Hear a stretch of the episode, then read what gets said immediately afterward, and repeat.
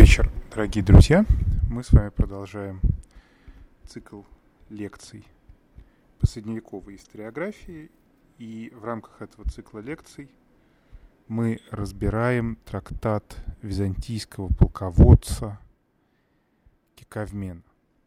Кикавмен жил а, в XI веке, в середине XI века – кем он точно был, мы не знаем, но он был представителем византийской знати. Один из первых публикаторов рассказа назвал его в таком старом русском духе боярином. Ну, никаким боярином он не был, скорее всего, он был э, человеком средних э, званий и явно хорошо знакомый с судьбой человека среднего звания в Византии XI века. А Кикавмен написал трактат – который называется по-русски «Советы и рассказы Кикавмена», в котором он изложил для своих детей свое видение того, как выжить в эпоху кризиса. А Византия XI века находилась в достаточно глубоком кризисе, связанном, с одной стороны, с перегревом экономики, со второй стороны, с возрастанием роли новых элит и неспособностью старых элит справиться с новыми вызовами, в-третьих, сильнейшими внешними шоками, потому что Византия XI века приходилось сражаться одновременно с несколькими новыми врагами, большинство из которых э, пришли из региона Великой Степи. Во-первых, как мы с вами говорили, это были печенеги, которые, переправившись через Дунай, опустошали провинции империи с середины XI века. Во-вторых, это были тюрки-сельджуки, представители иронизированных, пограничных со степью народов, которые жили на территории современного Туркменистана, но которые при этом как раз в XI веке создали свое мощное государство, султанат Великих Сельджуков, и обрушились на византийские владения, которые в тот момент включали в себя территорию современной, значительную часть территории современной Армении. Да? Вот это вот был еще один вызов, ну и позже добавился к нему вызов нормандский. Однако, судя по тому, что великий русский византинист Геннадий Григорьевич Литаврин, который провел значительную часть своей жизни, исследует этот текст, э, написал во втором издании текста, который вы все можете скачать на сайте преданий, который, я надеюсь, вы держите сейчас у себя Э, перед глазами. Э, вот судя по данным Литаврина, текст писался все-таки до появления нормандской угрозы, и писался он где-то в 50-е, возможно, в 60-е годы XI века. А мы сейчас с вами не будем э, долго рассуждать, а обратимся сразу к тексту. Напоминаю, что мы продолжаем с вами читать стратегикон – то есть ту часть трактата Кикавмена, которая посвящена военному делу. А, в прошлых наших лекциях мы разобрали, во-первых, кто такой Кикавмен, во-вторых, часть, которая касается гражданской службы, и службы императору, и службы фемного судьи. В прошлой лекции, да, мы поговорили по образованию Кикавмена, поговорили про военные трактаты, которые, возможно, служили основанием для него. А сейчас, вот в этой лекции, мы с вами продолжим чтение стратегикона и посмотрим, как же, как себе Кикавмен представлял византийскую науку побеждать и как эта наука укладывается в наше представление об общественном строе Византии. Итак, ну, я кратко напомню, о чем Кикавмен э, писал э, в стратегиконе э, в самом начале. Писал на том, что византийский генерал должен бодрствовать днем и ночью, и э, должен постоянно пользоваться услугами разного рода разведчиков, да, которых э, разведчиков, причем и дальних, и ближних, то есть которые работают в одиночку и которые работают не в одиночку, а целыми группами, да, синодики, такие мы с вами говорили, представители, э, если угодно, византийского спецназа. А помимо этого, Киковмен пишет, что если ты стратег, то генерал, то ты должен бодрствовать днем и ночью, узнавать о силе врага и э, очень аккуратно относиться к перебежчикам. Все это было в параграфах до 10. Э, в параграфе 10 и э, Киковмен дает основу, как мы бы сейчас сказали, психологической безопасности своего Э, полководца, он пишет следующее, я цитирую. «Старайся сохранить свое войско, не впадай ни в робость по этой причине, будь храбр и невозмутим. Не будь ни чересчур смел, не слишком робок. Если ты труслив, ты будешь проводить отговорки, заявляя, я достремлюсь сохранить свое войско. Но я отвечу тебе, если ты хотел сохранить свое войско, зачем двинулся на страну врага? Я советую тебе, пишет Киковмен, не отваживаться на невозможное. Я говорю, делай все с разумением, осмотрительностью и усердием, чтобы не терпеть хулы ни за отвагу, ни за мнимую твою осторожность. Не будь ни труслив, ни чересчур храбр. Но смелость твоя пусть берет вверх, а мнимая робость пусть у тебя с мудростью и тайным коварством. Вот тогда ты будешь страшен врагам. То есть мудрость, тайное коварство и мнимая робость.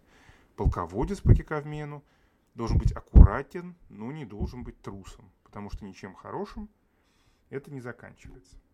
Дальше параграф 11 о построении войска. Э, Киковмен дает очень простой совет. Сначала, о каком иноплеменном народе думаешь, такое и делай построение, так как есть народы, которые строят войско в одну фалангу, а другие в две фаланги, а третьи в рассыпную. Однако самым из всех боевых порядков наиболее надежным является рамейский – Здесь у нас беда, потому что на самом деле мы не знаем, что за боевой порядок имеет в виду Кикагмен, как строилась византийская армия в XI веке. Несмотря на то, что Византия, да, страна с тысячелетней историей, и, казалось бы, византийские войны описаны достаточно подробно, подробных описаний битв которые позволяют нам восстановить порядок византийского войска, у нас, к сожалению, для XI века не так уж и много. Для конца XI века там есть, допустим, Анна Камнина в Алексиаде подробно описывает, как Алексей строил войска и как сражались бунтовщики друг с другом в конце XI века. Но для эпохи Киковмена у нас этого нет. И такого материала, какого, допустим, дает Прокопий Кисарийский, да, который в своих э, описаниях правления Юстиниана дает настолько подробное описание сражений, что можно их реконструировать. Их действительно очень хорошо реконструируют современные историки. Вот здесь у нас нет. Поэтому мы, к сожалению, ни мы, ни э, уважаемый Геннадий Григорьевич Литавлин, комментатор текста, он не знает, о чем в данной ситуации идет речь. Непонятно, какой именно рамейский э, порядок имеется в виду. А, и помимо этого рамейского порядка, да, э, Киковмен советует дальше достаточно э, знакомые нам вещи, то есть маневры, хитрости и засады. Ослабить врага и только в крайнем случае вступать в сражение. Не поворачивать назад, ибо войско разбедется. И, как мы уже говорили в прошлый раз, удачный день случается редко, и какая-то система надежнее. То есть в этом трактате, в первой э, вступительной военной части, да, э, Киковмен описывает э, тот тип сражения, который византийцы любили. Они действительно любили измотать врага долгими переходами, засадами, потом резко нанести удар. И э, позже, когда начинаются крестовые походы, уже в XII веке, вот именно эта модель, такая не прямолинейная рыцарская, да, идти в атаку клином, а э, аккуратная, предусматривающая использование ландшафта – подразумевающая хорошее знание местности, а, она, она, конечно, э, она, конечно, не пользовалась популярностью, допустим, у европейских э, воинов того времени. Э, что еще пишет Киковмен и какие советы он дает? Один он совет дает, который нам позволяет достаточно хорошо, ну, если не датировать, то, по крайней мере, предположить о том, на каких противников, с какими противниками он воевал. Вот он что пишет в параграфе 11, страница 153. Знай, что вся хитрость иноплеменников – это засада. Ну и ты сам устраивай засады в удобных и укромных местах. То есть хитрость э, вся противника заключается в засадах и в ложных отступлениях, и это говорит нам о том, что, скорее всего, Киковмен лично, возможно, воевал или имел, по крайней мере, в виду кочевые народы Великих Степей. Здесь даже не только, не столько тюрки-сельджуки, сколько, вероятнее всего, печенеги. Когда он говорит про рассыпанный строй, э, тоже речь идет явно не про какие-то оседлые группы населения, э, но в первую очередь, конечно, речь идет, возможно, о кочевниках или полукочевниках, которые переправляются, с которыми византийская армия приходилось воевать, я напомню вам, в XI веке, так же, как позже русской армии, э, армия московского государства приходилось воевать с татар. То есть буквально каждый год. А, после параграфа 11 э, Киковмен возвращается к перебежчикам и говорит о том, что перебежчикам доверять нельзя. Мы с вами это уже брали. В 13 параграфе дальше он говорит о том, как располагать лагерь.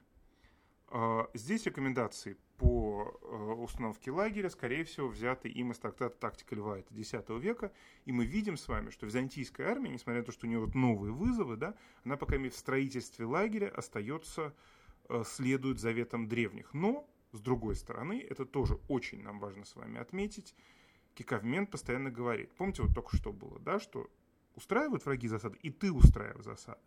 То есть здесь он выступает за то, чтобы полководец, или говоря шире, лидер да, какой-то группы, он был проактивен. Он не просто этот, находил защиту против приемов врага, но и сам придумывал аналогичные вещи, которые бы позволяли э, справиться с этим. Еще одна вещь важная здесь в параграфе про устройство лагеря, не только то, что этот параграф скопирован и переписан, да, скорее всего, но и то, как Киковмен описывает пространство. Вот как он описывает. Действуй, как, действуй, э, как позволяет местность, только обеспечь безопасность войска. Стражу поставь со всех сторон. Не только откуда ожидаешь нападения врага, но и там, откуда не ожидаешь. Э, всегда будь наготове, всегда будь на защите. И самое страшное, что может услышать полководец по Киковмену, это враг перед тобой, как же ты не усматриваешь беду. Вот такую реплику, даже вводит прямую речь здесь текст. Почему это для нас важно? Ну, во-первых, потому что с помощью прямой речи самки Кадмен подчеркивает значимость этого отрывка. Во-вторых, потому что это дает представление о том мире, в котором воображает себя, по крайней мере, и в котором живет автор нашего текста. Этот мир, который похож на парадигму осажденной крепости, и э, это впервые отметила такая видная исследовательница с, э, Катя Галатериоту, английская, да, с русским именем, она обратила внимание на то, что когда Киковмен описывает пространство, даже такое пространство структуризированное, да, как армейский лагерь, он всегда описывает в терминах защиты, никогда в терминах нападения. То есть человек уязвим, человек с помощью в текста мы видим человека, который постоянно опасается нападения. Это, ну не знаю, не паранойя, но это просто, видимо, ощущение времени. И здесь мы должны понять Киковмена, который да, жил, с одной стороны, в обществе традиционном, ориентирующемся, по крайней мере, на письменную традицию, с другой стороны, присутствовал лично, как мы с вами уже говорили, фактически при распаде этой традиции, когда вся эта традиция постепенно сошла на нет. А, и это вызывало, вызвало у него, плюс, видимо, какой-то личный травматический опыт, вот это вот постоянное, повторяющееся сквозь тексты, сквозь его текст вот это вот ощущение желания закрытого пространства, закрытого дома, закрытой семьи и некоторый страх перед внешним миром, который в византийской культуре, как считается, в XI веке в принципе присутствует именно на фоне всех тех внешних колебаний и проходит в XII, когда культура, наоборот, как бы в маятник, да, в маятник, качнувшись справа, качнувшись слева. В XII веке, наоборот, появляется ощущение безопасности, империя расширяется, и появляется открытое пространство. Вот это вот противостояние закрытого пространства Киковмена XI века и открытого века, открытого пространства века XII отметила впервые э, Катя Галатериоту. Э, после такого отступления давайте вернемся к тексту Киковмена, страница 157, о советчиках полководца. И здесь мы видим, как византийская военная доктрина на самом деле – она не только военная, но она, опять же, скорее про общие лидерские качества, которые для Киковмена в первую очередь качество воина. Что нужно делать с советчиками? Беседуй со всеми, пишет Киковмен, выслушивая речь каждого. Если говорящий тебе верное и умное слово простой человек, не отсылай его. Может быть, Бог хочет его прославить и вдохновил на мудрое слово. Не, прибери, не из-за низкого его положения. Решение твоего, то есть, понимаете, нужно и необходимо по Киковмену слушать всех, кто приходит давать совет.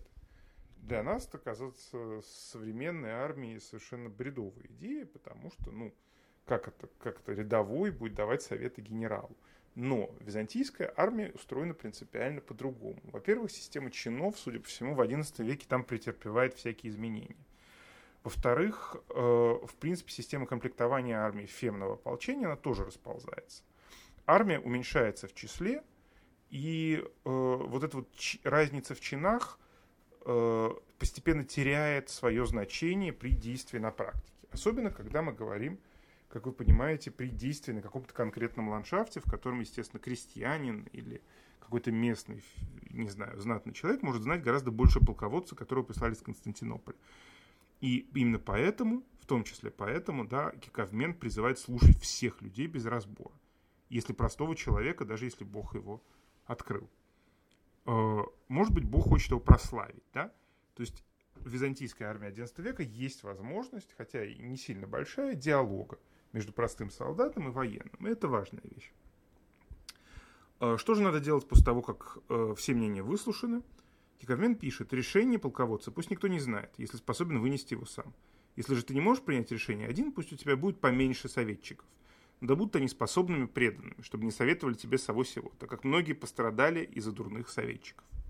То есть, опять же, картина мира закрытая. Советчик должен быть верен и предан. Обратите внимание, не умен, не образован, не специалист по географии, не специалист по военной истории. Ничего про это Киковмен не говорит. Вместо этого он говорит только о том, чтобы, э, ну, чтобы был способен, да, то есть просто обладал интеллектуальными способностями и э, был при этом предан э, и был, ну, он мог способен мыслить логически. Это достаточно для того, чтобы с точки зрения Кикармена был, можно было дать правильный совет.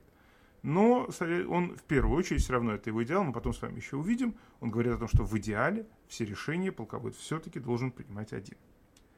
Итак, следующий параграф, он очень важен, параграф 15, о коварстве врага и мудрости полководца, страница 157. Давайте немного почитаем. Итак, параграф. Если враг ускользает от тебя день ото дня, обещая мир заключить, либо договор сделать, или дань уплатить, зная, что он ждет откуда-то помощи или хочет одурачить тебя. Если неприятель пошлет тебе дары и приношения, коли хочешь, возьми их, но знай, что он делает это не из любви к тебе, а желая за это купить твою кровь. Не презирай противников за то, что они иноплеменники, ибо они разумны, как и ты. Им также присущна природная мудрость и хитрость. Ну, в этих предложениях очень много всего. С одной стороны, это еще раз, извините, третий раз уже, да, за последние 10 минут, закрытая картина мира. Все действия вовне воспринимаются, ну, с такой хорошей, не знаю, насколько здоровой паранойей. Всегда подозревая врага во всем плохом. Если он ускользает от тебя, значит, готовит какую-то гадость. Если посылает дары и приношения, то ты можешь взять, но знай, что на самом деле это враг, и он все равно хочет сделать тебе плохо. И рядом с этим вот, как бы в объяснении, да, такому жесткому подходу, негативному отношению к чужому, негативному отношению к противнику, э, объясняется почему. Не презирай противников за то, что они иноплеменники, ибо они разумны, как и ты. Им также присущна премудрая мудрость и хитрость. Вот из XI века такой совет – очень простой, но при этом до сих пор, по-моему, многим, часто нам даже в повседневной жизни неясный, да, не стоит презирать иностранца за то, что он иностранец. Иностранец тоже человек, который и мудр, и хитер. Ну, с точки зрения Киковмена, мудр и хитер в плохом смысле. В смысле, мудрость и хитрость может использовать во, во зло империи. Но э, здесь, опять же, мы должны понимать, что э, это максима, которая верна да, для нашей эпохи, эпохи постнационализма и постнационалистических государств, э, она еще более верна для византийцев. Дело в том, что византийцы считали себя наследниками Римской империи, считали себя римлянами, считали себя самой главной христианской страной Средиземноморья, считали себя единственным да, православной державой, наследницей Великой Римской империи прошлых дней. И, как мы сегодня с вами увидим, мысли того же спецципиона африканского в качестве одного из своих непосредственных предков. И понимаете, когда приходят какие-то варвары из степи, да, византийцы говорят, мы вот потомки Сципиона, да, помните, как там в советское время, колем мы здорово, рубим Мачаева, э, что там, дети, э, внуки Суворова, дети Чапаева, да, вот у византийцев тоже был этот комплекс, внуки Суворова, дети Чапаева, и он обычно ничем хорошим не кончался. Поэтому Киковмен дает совет ни в коем случае не считайте, что вы лучше других иноплеменников, ибо у них тоже мудрость и хитрость. Но, несмотря на то, что у них есть мудрость и хитрость, еще раз повторяет Кикомен совет, если ты увидел что-то неожиданное, пишет он полководцу, не трусь. Напротив, стой смело, ободряй своих подчиненных, потому что, видя тебя невозмутимым, войско стряхнет охватившую трусость и страх. Если ты не растеряешься, то спасешь войско. Если ты же трусишь, то кто успокоит, кто ободрит войско? В конец ты погубишь и войско, и себя самого, так как струсивший бежать не сможет. Думай не только о своей, по слову Спасполомопевца, не стал для меня убежище. Думай не только о своем спасении, а прежде всего о спасении войска, а затем о своем, и Господь, видя, что ты заботишься не о себе одном, а поможет, поможет тебе ради их спасения. Какая польза тебе, если ты обратишься в бегство, а войско погубишь? Ведь многие, ничего не смыслящие, бежали и губили войско, а ты положись на всем на Бога. Молись ему всей душой, собственно, земле и чужой, ночью и днем, и он защитит тебя и поможет в борьбе с врагами. Ну и ты сам делай свое село, будь усерден и не падай духом. Однако, если ты чего и достигнешь, то это всецело дар Божий, ибо без Бога и воробья поймать невозможно. Очень густой параграф. Давайте пойдем по нему постепенно. Итак, XI век – век, в который византийцы встречаются часто с новыми народами, новыми тактиками, которые они предсказать не в состоянии. И старые справочники военного дела, тактиконы, они не работают. Поэтому часто на поле брани, и Кикамен пишет прямо, можно увидеть нечто неожиданное, но ни в коем случае, Кикамен пишет, помните, до этого у нас было про психологическую безопасность полководца, нельзя пугаться. Нельзя пугаться еще и потому, что армия у нас небольшая, все стоят на виду, византийский полководец не прячется обычно. Ну, как правило, в это время редко прячется, по крайней мере, есть небольшая армия за спинами своих подчиненных, все его видят, все на него ориентируются. армия в XI веке – это структура, завязанная на одну личность, на личность полководца, поэтому полководец в полном соответствии с заветами древних греков у Кикавмена должен в первую очередь уметь владеть собой, и владеть собой хорошо – и думать он должен в тот момент, когда появляется что-то неожиданное, не, то, не о своем спасении, о бегстве с поля боя, а о том, как бы спасти свое войско. И тогда уже Господь будет помогать. И какой у нас набор качеств полководца, который Кикавмен дает в этом замечательном параграфе. Как, как вообще правильно поступать в такой ситуации? Кикавмен дает протокол. Во-первых, надо, конечно, молиться.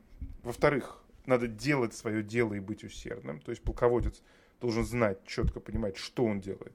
И делать это с максимальной отдачей и не падать духом, если не получается. Мне кажется, что это рецепт гораздо более универсальный, чем рецепт полководца, но повторюсь, да, для Киковмена полководческая деятельность та, которую он делает лучше всего, и поэтому за общие рассказы про лидерство, они у него здесь э, соединены. Э, и э, вот эта вот вот эта вот стратегия, то есть молиться, да, делать свое дело, быть усердным и не падать духом, она по кикавмену э, приведет к успеху даже в том случае, когда придется столкнуться с неожиданным. И вот это вот неожиданное, оно над этим параграфом висит, оно э, проникает его. Почему? Потому что дальше э, вот столкнулся полководец с неожиданным, и ни в коем случае Кикамен призывает не, не оправдываться. Я цитирую не отговаривайся, что, мол, у него об этом нет ничего у древних, так как отвечу тебе, что самой человеческой природе присуща врожденная хитрость и мудрость. Точно так же, как упомянутые древние придумывали военные уловки, делай ты свои изобретения, водружай трофей. Ведь они были совершенно такими же людьми, как и ты. А если неприятель неразумен, опасайся его вдвойне, так как, скорее всего, он сам в безрассудной храбрости внезапно нападет на тебя ночью, либо сделает другое, несвойственное людям, имеющие разум. То есть, смотрите, с одной стороны, нам кажется часто, что Византии говорят, в учебниках пишут даже, что Византия была таким традиционным, костным государством, бесконечно консервативным, э, бесконечно держащимся за свои тексты, которые вообще не было способно никаким инновациям. Слушайте, да бросьте, посмотрите. Вот у середина XI века. Человек достаточно строгих взглядов, Киковмен, он понимает важность изменений и понимает важность адаптации. Он говорит, наоборот, не держитесь за древних, не держитесь за стандартные трактаты и решения прошлого.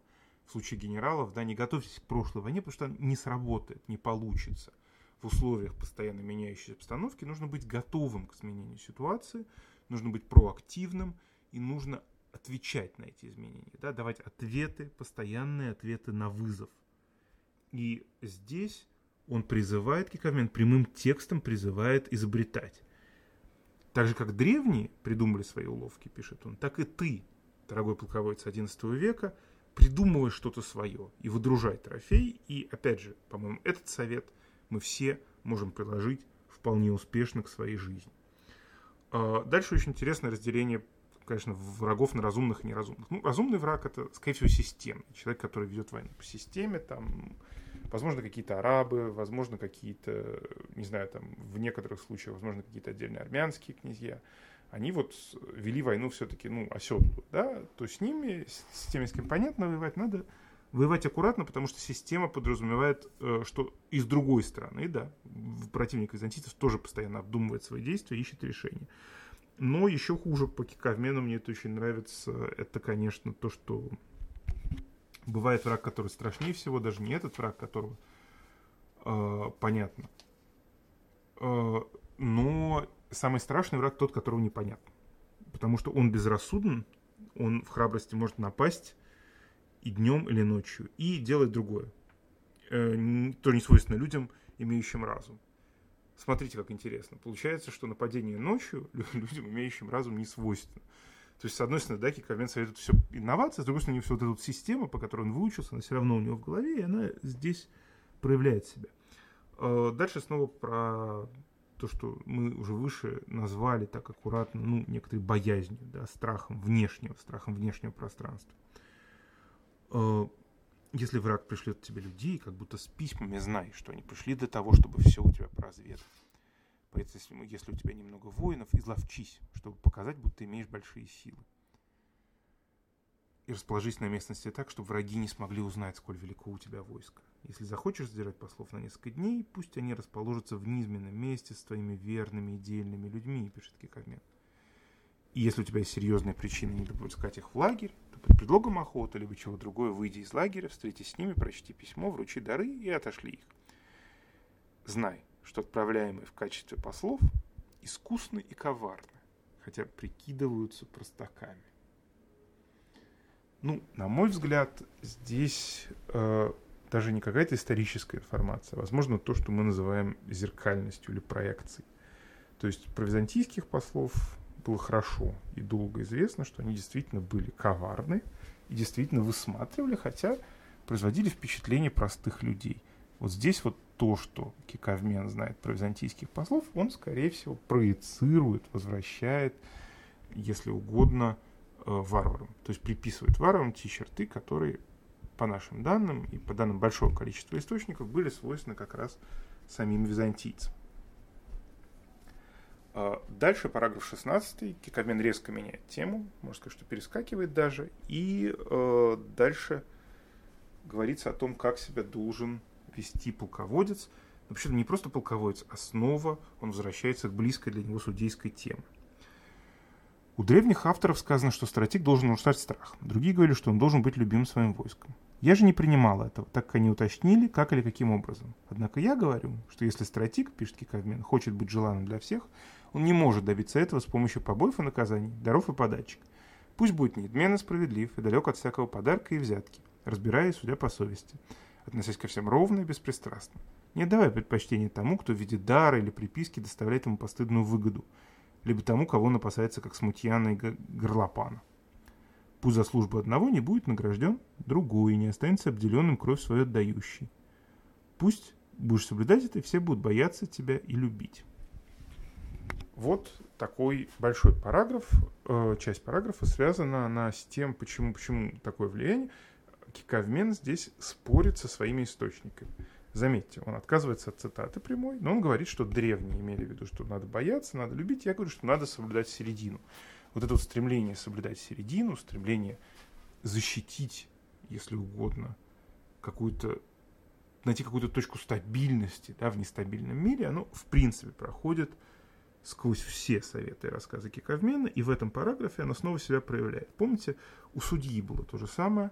Э, судья не должен был, Ковмен не должен брать взяток, а должен стараться вести себя э, независимо. Но при этом, читаем дальше, параграф 16, страница 161. Виноватых наказывай, но не всех и несообразно с проступком, а с человека любим. Предельно важная фраза. Почему? Потому что э, человеколюбие, филантропия – это ключевая категория византийской культуры и XI и XII века, а, а также дальше и раньше, и позже. Что такое филантропия? Вот существуют письменные законы, да, они достаточно жесткие.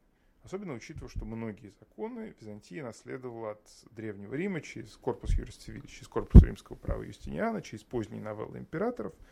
Многие законы действующие были вполне себе жесткие. Они там, не знаю, были жесткие даже по нормам античности или поздней античности. А в средние века, в XI веке, про который мы говорим, они вообще уже не очень было понятно, как работать. И э, поэтому конкретное исполнение всех этих законов, которых было много, зависело от конкретного человека на местах. И часто вот эта вот письменность закона, жесткая норма закона, она смягчалась. И смягчалась и э, в пользу Э, ну не знаю, более, более гуманных, что ли, наказаний. То есть написано одно, а в итоге судья присуждает другое, более мягкое.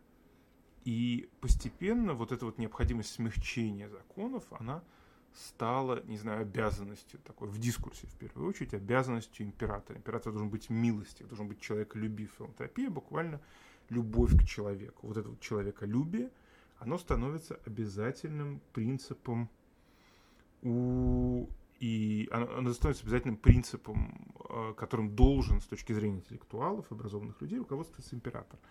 А всегда ли он им руководствовался? Да нет, конечно. Ну, давайте сейчас дочитаем параграф, потом я приведу пример. Э, Поднесший тебе подарки, пишет Кикавмен, дал их тебе для того, чтобы купить с их помощью твое расположение. Э, ну, это нам знакомый уже эпизод. Кикавмен категорически против взяток, хотя понимает, что они неизбежны. Немало я видел людей, пишет он без удовольствия явно, осужденных в результате подкупа даже на смертную казнь. Uh, припомни, что uh, если ты можешь облагодетельствовать кого-либо, благодетельно принесет тебе после этого дары без вымогательства с твоей стороны и попреков, но добровольно с великой благодарностью, возьми их, так как отказавшись от них, ты горчишь дарителя. Если даров много, возьми не все, а половину, остальное же верни ему со словами. Чтобы не горчать тебя, я взял, ты так вообще не хотел брать. Прежде чем сделать человеку добро, ничего не бери, не поддавайся на уговор взять и вообще не допускай такого случая. Если будешь соблюдать все это, то люди будут схвалять тебя, и от Бога получишь во сто крат. И в злую годину сбежишь смертельной опасности. Э, взятки брать нельзя. Очевидно, что взятки в византийской армии, в византийском военном законодательстве, про которое мы сейчас через секунду будем говорить, да, они э, тоже с самого начала играли большую роль. В XI веке возрастает э, роль денег в принципе, в ценностной системе византийцев. Это касается и армии, потому что армия — это до известной степени, как мы с вами знаем, да, продолжение общества. Э, в конце, после этих взяток, он опять э, о своем любимом, э, о человеколюбии. В отношении провинившихся прибегай к угрозам почаще, к нападаниям пореже. Не будь небрежен в степени виновности любого, не покинет трупя Господь. Два предложения, но оба весят очень много. К угрозам почаще, к наказаниям пореже. Потому что это армия. Вы понимаете, армия на войне, и в этих условиях наказание какое-то особо жесткое, применяемое солдатам, может вернуться для полководца очень плохо. Потому что мы знаем, в XI веке армии бунтуют достаточно просто. И армии могут императора свергнуть. Не будь небрежен в степени виновности любого, не покинет тебя Господь. То есть помимо того, что с одной стороны, да, нужно грозить больше, чем наказывать, с другой стороны, не стоит полностью все-таки оставлять э, на волю случая, необходимо исследовать, проводить расследование и определять степень э, виновности любого. И в конце, очень важная ремарка для Киковмена, да, вознаградит тебя Господь, потому что по Киковмену мы знаем, даже никакого самого маленького дела без Господа делать нельзя. Э, я обещал конкретный пример. Конкретный пример у нас следующий. Э, в 1071 году, накануне решающей битвы при Манцикерте, в результате которой византийское войско было разбито, император Роман IV Диоген попал в плен, а в Византии началась затяжная гражданская война, которая привела к потере Византии и Малой Азии, а византийцы успешно отобрали у тюрк-сельджуков, взяли штурмом крепость Манцикерт, и во время штурма у кого-то из жителей крепости украли осла. И э, Роман Диоген, император, вместе со своим э, другом и союзником, писателем Михаилом Ателиата, который исполнял обязанности судьи военного лагеря, э, разбирали это дело об осле. И нашелся вор, человек, который украл осла у жителя города, жителю города осла вернули, а вот э, с солдатами Роман Диоген решил поступить предельно жестко. Тут плакал, молился, но ему отсекли нос. Это была страшная казнь, для которой, в общем, был закон. И Михаил Аталиат, автор, уже после смерти Романа Диогена, приводит вот этот эпизод, который как раз как то, что демонстрирует отсутствие человеколюбия у этого императора, отсутствие мира. Потому что это наказание, отсечение носа за осла во время, после штурма города, достаточно кровопролитного, оно было нарушением высшей справедливости. И вот эта вот справедливость и стремление к высшей справедливости, оно, равни, э, оно роднит Михаила Талиата и Киковмена. И у меня даже есть предположение, что, возможно, они оба какое-то время исполняли обязанности вот этих вот лагерных судей, потому что мы видим, что Киковмен здесь очень детально и подробно в этом параграфе описывает обязанности. Э, чуть не более детально, чем обязанности стратега, которые все-таки общие, а здесь вот в судебном деле он, опять же, э, кажется, знает все достаточно хорошо. А, дальше э, интересно, потому что сразу после вот этого эпизода про суд, про, про суд идет совет э, о том, что же делать, когда все пропало. Ну, в смысле, все пропало шеф. О войске, потерпевшем поражение. Параграф 17, страница 163. И здесь Киковмен начинает снова со спора древних. Потому что древние говорили, что войску нельзя сражаться три дня. Потому что иначе оно не соберется. Но Киковмен говорит следующее. Если ты разбит, да не случится этого, то коли сможешь тотчас, а именно в день твоего поражения, собери хотя бы четверть твоего войска. Не бойся, подобно людишкам с заячьим сердцем, и, взяв тех, которых собрал, напади на врага, но не спереди, а предпочтительно сзади или с фланга, внезапно и неожиданно, в тот же день поражения, либо ночью.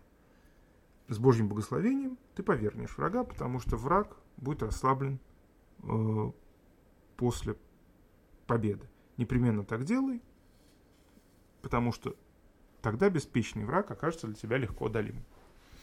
Интересно, потому что здесь прямая, опять же, полемика с древними, и вот эта вот пропорция, да, собери одну четвертую войско, это интересно, как она, как, как вообще Киковмент не пришел, но, видимо, это считалось доступным и считалось осуществимым а, в рамках той э, системы, в которой он жил. И что это о чем еще нам говорит? Говорит о том, опять же, что византийская армия в XI веке посмотрите все параграфы, которые мы читаем, они в основном про ситуацию защиты. Очень мало и редко ситуация нападения или ситуация какого-то, не знаю, агрессивного продвижения в чужую землю. Нет ни одного параграфа, скажем, про оккупации, про правила установления новой власти. Нет. А вместо этого, наоборот, очень спокойно, очень последовательно, что делать, если враг применяет неизвестный для тебя прием. Что делать в ситуации, когда враг тебя победил. Как сопротивляться, как психологически собраться. Э, вот эти вот советы, они все говорят о том, что, в принципе, ну, если говорить совсем, да, пафосным языком, империя находится под ударом, но империя не была бы империей, если бы она в ситуации вот этого нахождения под ударом не могла бы составить рецепт собственного выживания, какие-то правила, ну, не знаю, даже не знаю, как добиться успеха время. Вот про это и рассказывает у нас советы и рассказы Кикамена. Мы заканчиваем нашу лекцию на сегодня. Давайте просуммируем. Сегодня мы с вами не занимались много достаточно да, рассуждениями об образовании Кикавмена или о других вещах. Мы с вами читали конкретные параграфы, а именно параграфы с Э, с 14, ну, мы еще немножко забежали в 10 и в 11, 12, 13, с 14 параграфа на странице 157 э, до параграфа 17 «Войско, потерпевшее поражение» на странице 165. И самое важное из того, что мы с вами сегодня говорили, это то, что все советы и рассказы Киковмена, несмотря на то, что они пишут про какие-то, да, казалось бы, отвлеченные ситуации, они дают очень конкретную картину мира – это картина мира угрожаемого, мира, который находится под угрозой врагов, но, тем не менее, несмотря на вот эту постоянную угрозу и неуверенность в завтрашнем дне, которая сквозит в тексте, Кикавмен со своими советами и рассказами он дает какую-то надежду своему читателю, что с этими всеми бедами в будущем удастся справиться. И мы с вами знаем да, из 21 века, что с этими бедами империи справиться удалось. Император Алексей I Камнин – буквально там через 15 лет или 20 после того, как Кавмен составил свои советы и рассказы, частично, по крайней мере, следуя этому тексту, не, непонятно, читал он его или нет, но э, некоторые его действия очень хорошо ложатся в то, что делал Кикавмен, восстановил Алексей Камнин империю и дал ей совершенно, положил начало 12 да, великолепному веку империи византийской. Ну, об этом про 12 век мы еще с вами будем долго и много говорить в последующих лекциях, а в следующий раз – мы с вами э, почитаем еще э, серию советов Киковмена лично полководцу, и в частности будем подробно говорить о том, что такое византийская храбрость и как она проявляет себя. А, спасибо вам. А, как, простите, не как она проявляет себя, а как следует по Киковмену правильно проявлять. Спасибо вам большое.